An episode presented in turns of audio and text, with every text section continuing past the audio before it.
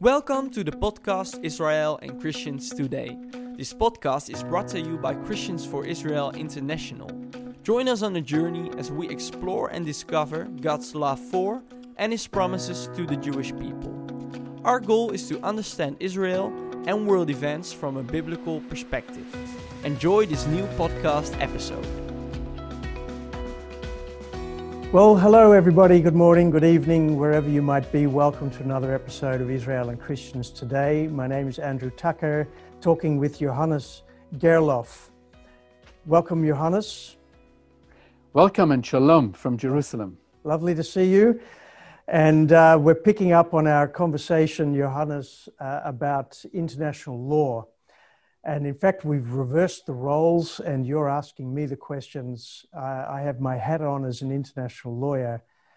And I think just to explain to people um, that, you know, what I'm trying to do here uh, is is to explain a phenomenon.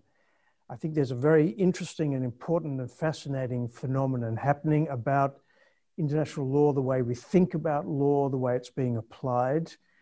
Uh, this is a, a large part of my work. I'm, I'm a Christian working in this environment, but I want to understand how international law works and why it is that there is an obsession with international law in relation to the Israel Palestine conflict in a way that we don't see in other conflicts uh, the law is being interpreted and applied in a different way to this conflict than it is in relation to other conflicts.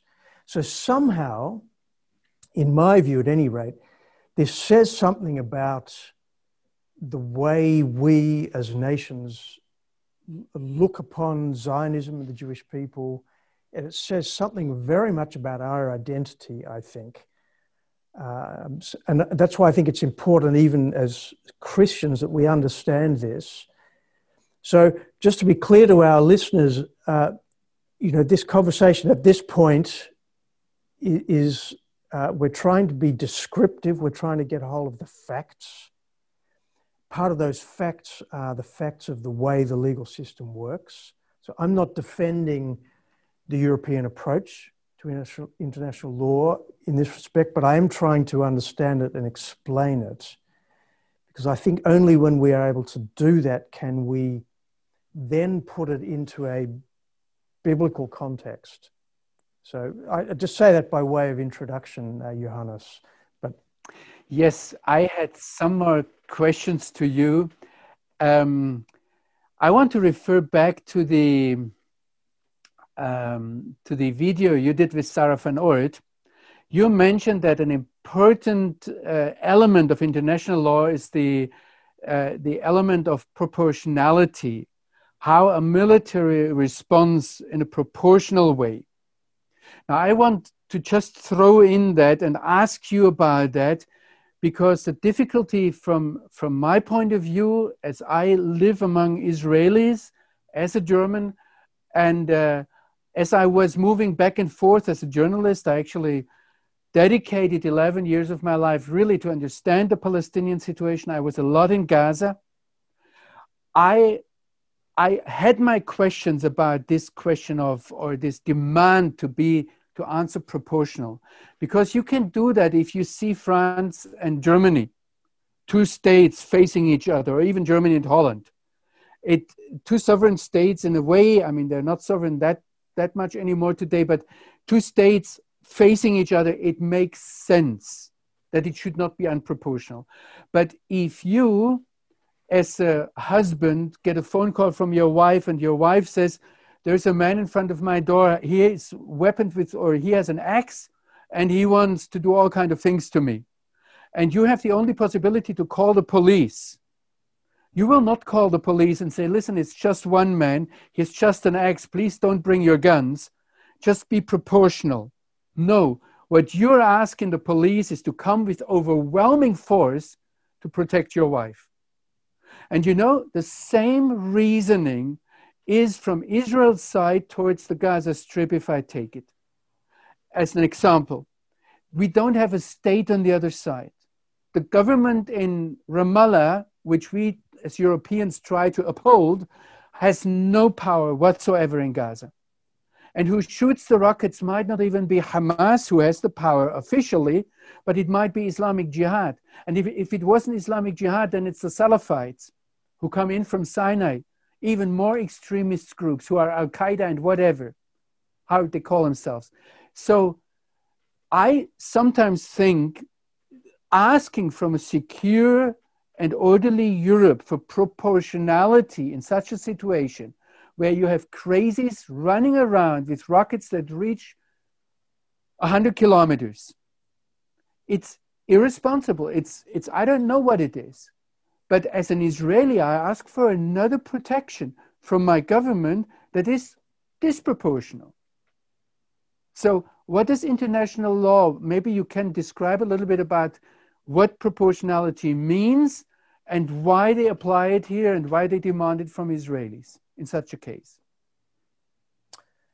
Look, it's a, it's a, it is an issue. I, I, I fully agree with you, and I see a, uh, a, disproportionality in the way that Israel is being expected to do things and not do things. Um, the, the concept of proportionality comes up. It's part of the law of armed conflicts. Uh, it's the law about the use of force within, within a conflict, uh, an international armed conflict. This is regarded as an international armed conflict, even though it's not between two states, but it's between Israel and external actors, uh, whatever they might be. Uh, so, therefore, it said Israel is subject to this law. Um, Israel is the, the dominant force in this it's, at least that's the perception. Israel has a strong army, it has a strong air force.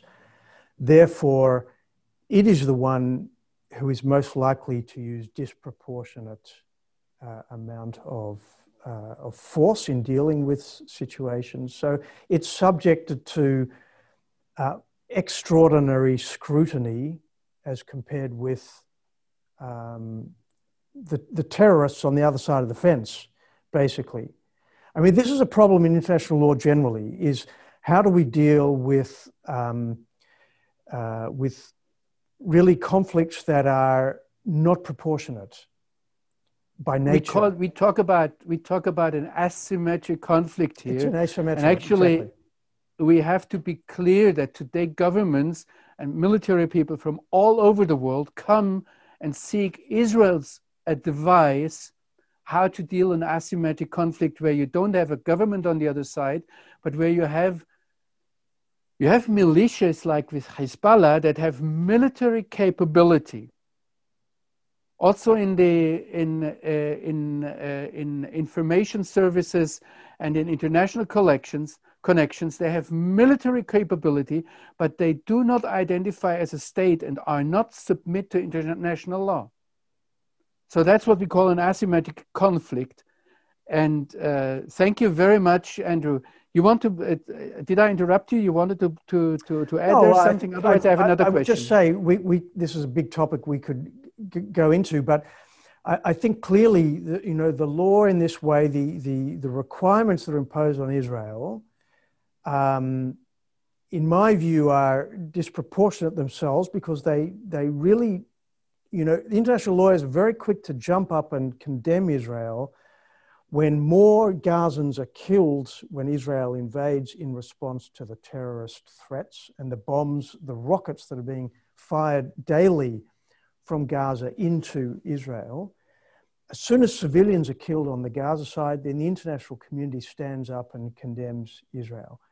And in my view, that's uh, it's an Uh, first of all, I think it's an improper use of the freedom that these international lawyers have because they make a decision without, you, know, you cannot judge any casualty without looking at all of the circumstances. And one thing that Israel does do is for every casualty that takes place, they do have both before and afterwards strict scrutiny by their own international legal experts to make sure that everything that is done is done according to international law. And if it's not, then they pay the consequences. Yes. Um, and there is no other army in the world which is, uh, is so um, uh, takes such extreme lengths to make sure that it is complying with international law as the IDF does. Um, and, and yes, I just wanted to, to emphasize that uh, what you were just saying. I heard an, I think it was an American colonel uh, uh, talking about, he said, if we would take the legal scrutiny on our commanders as Israel does, we could not afford it. Exactly. So that's a, that's a clear answer.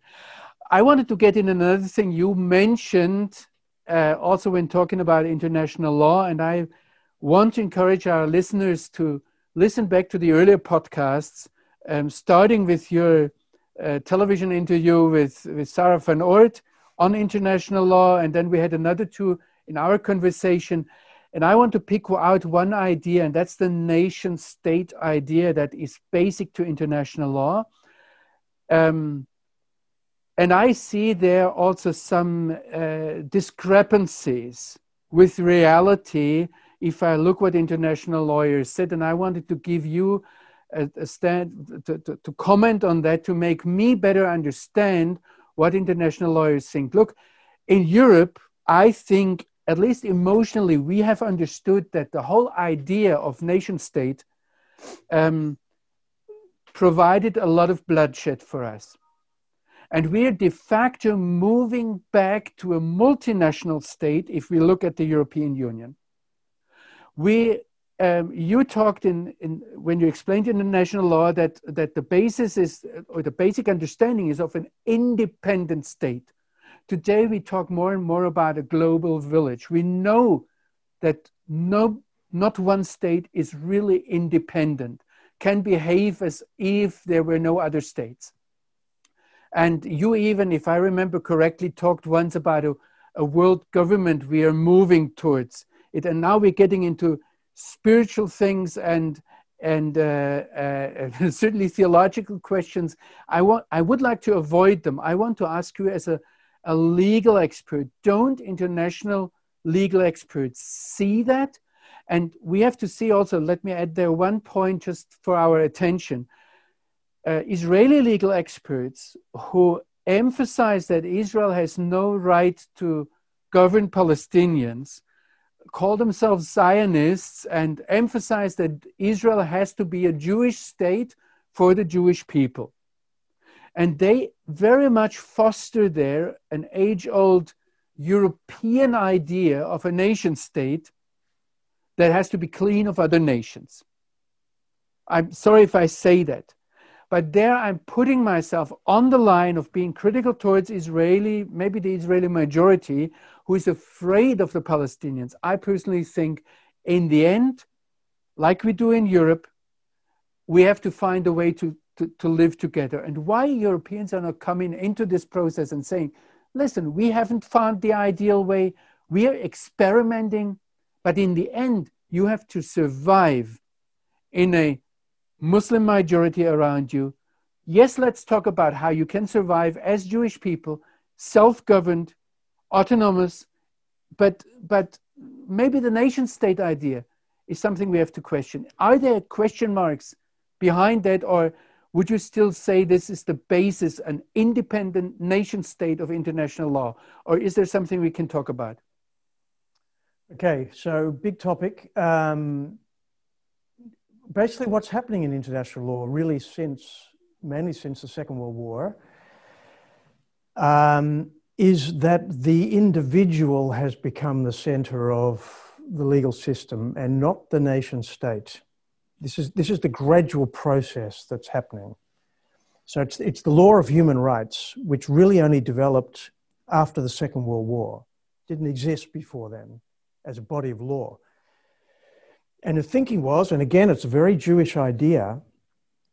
Hersch Lauterpacht, Cambridge University, uh, was, was central in the Nuremberg trials and was one of many leading intellectuals who developed the idea, which was reflected in the International Declaration on, uh, on Human Rights, uh, the rights of, of man, um, that it's no longer about states it's about people.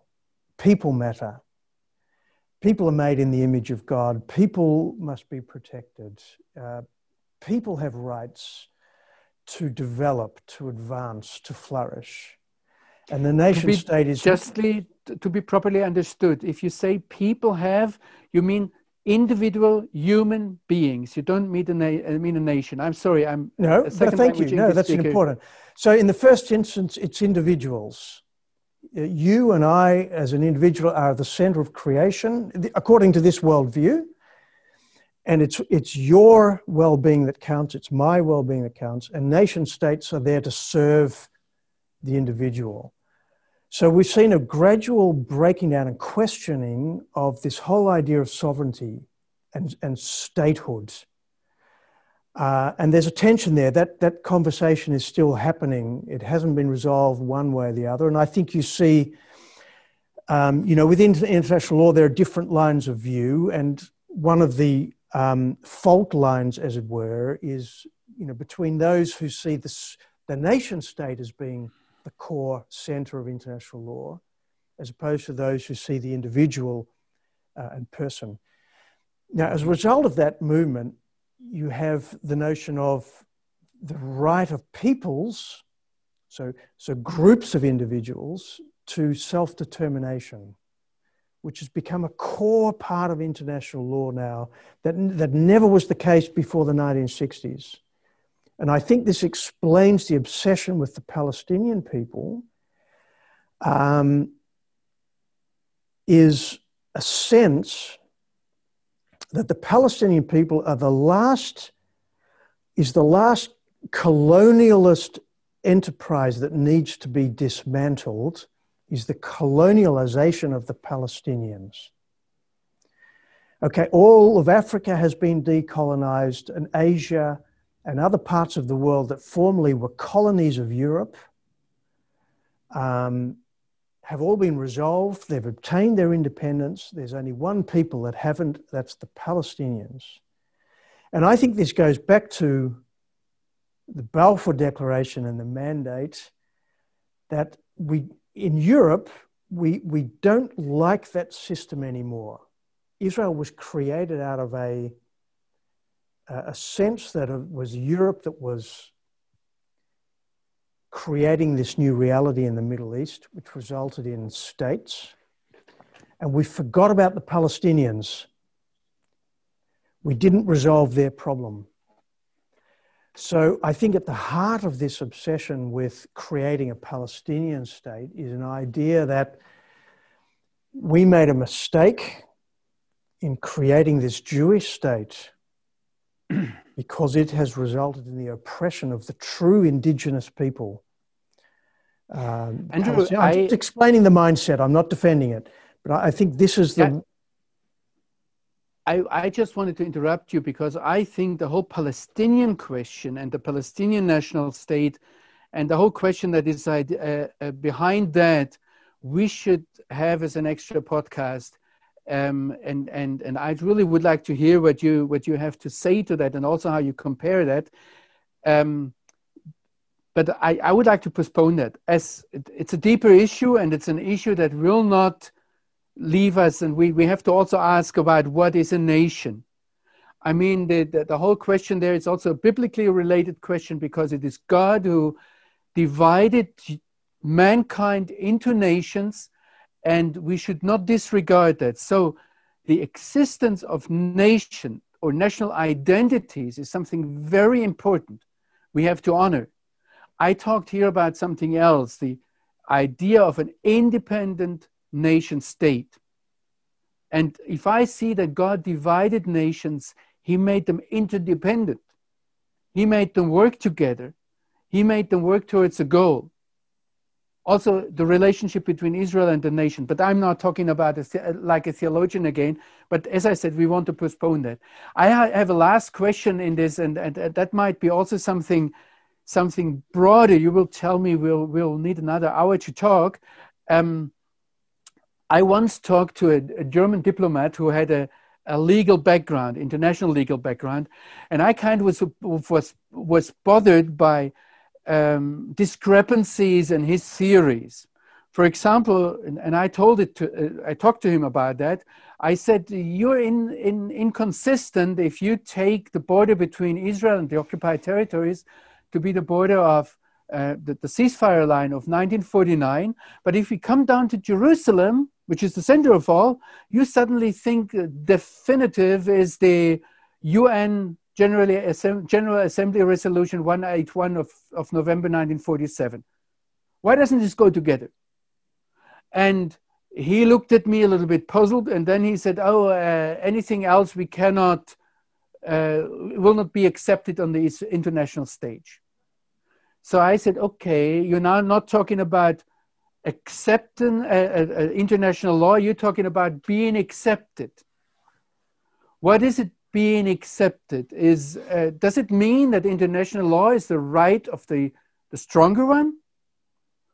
You, Andrew, mentioned in your conversation with Sarah that international law is looking how states behave. And I would have at once contradicted you there and say, wait a minute, Hitler and Stalin behaved, they were both states, and they divided Poland. Or if we look into, okay, you said before 1945 and after 1945, I go into after 1945, we have 56 Muslim states in the United Nations and one Jewish state. It is 56. I know that it changed with all kind of treaties, okay?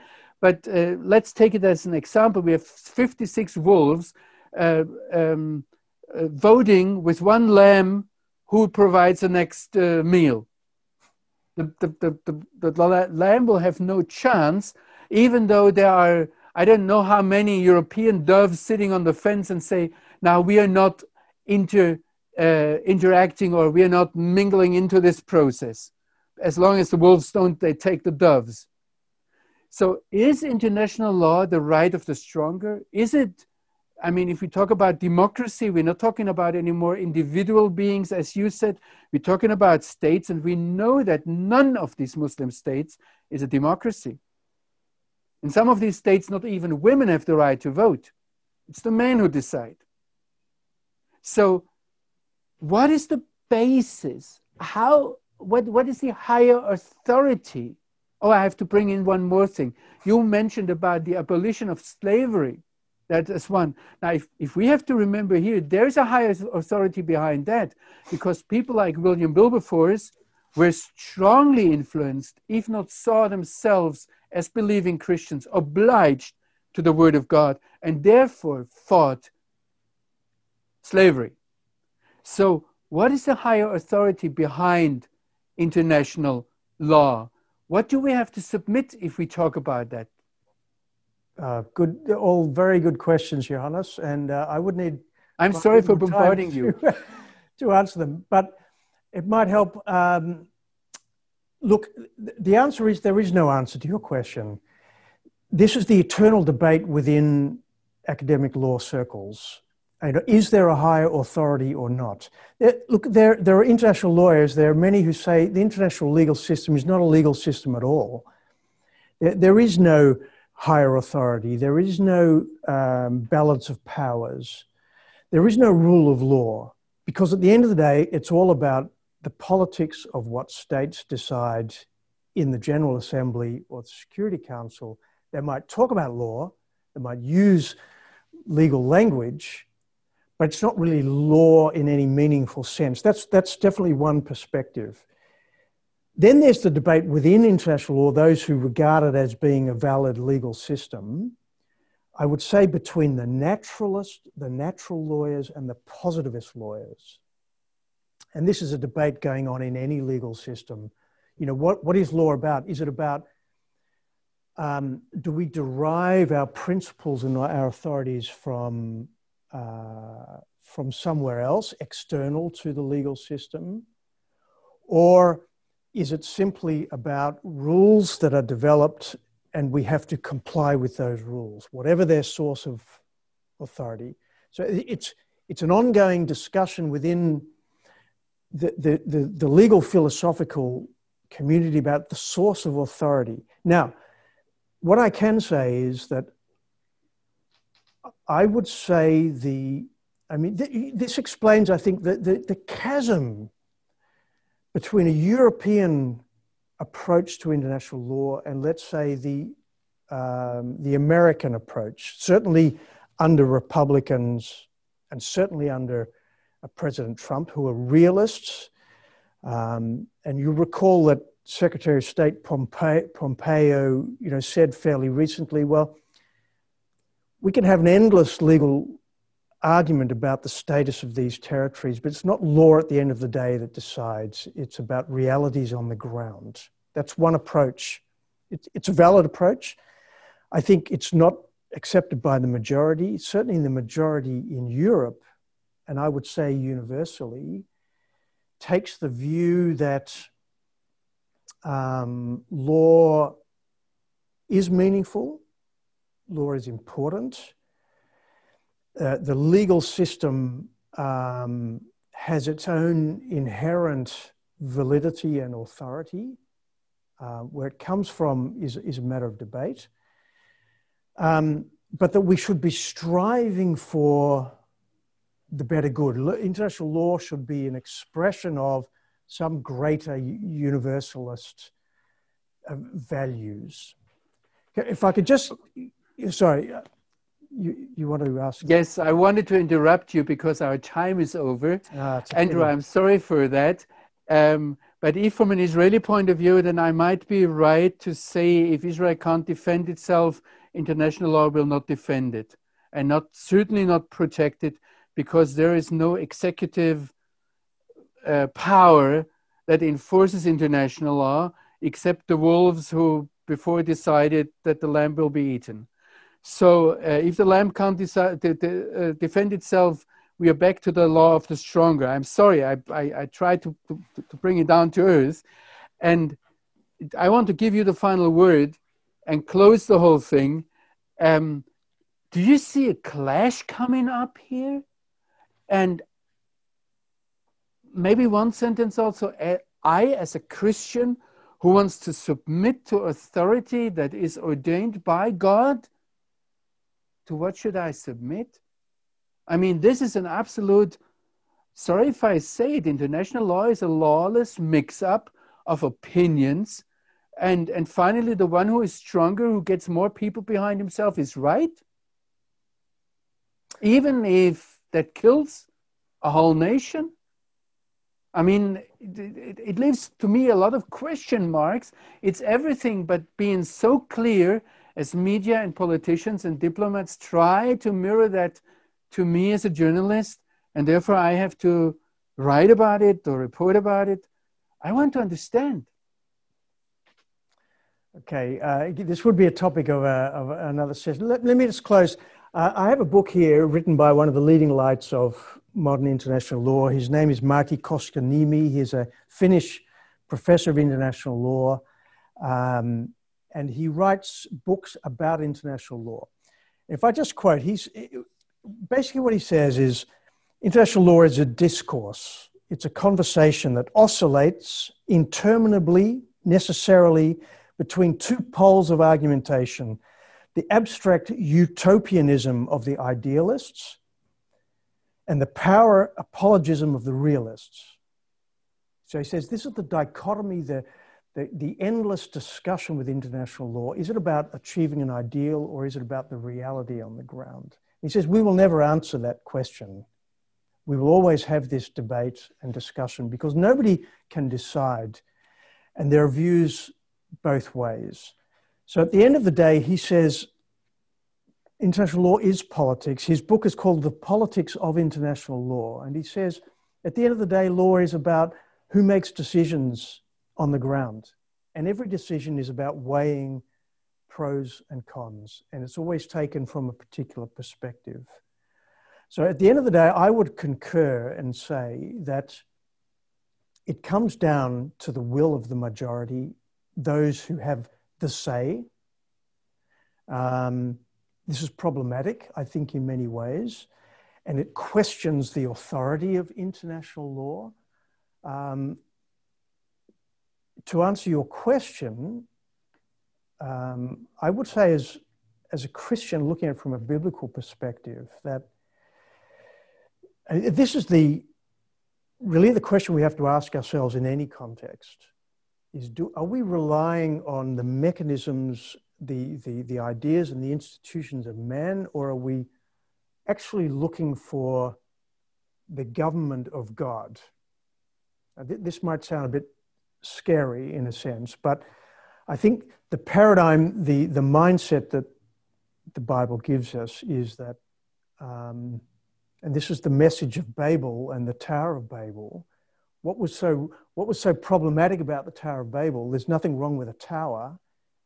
There's nothing wrong about nations cooperating together. But what was wrong is they were trying to reach into heaven and create their own kingdom.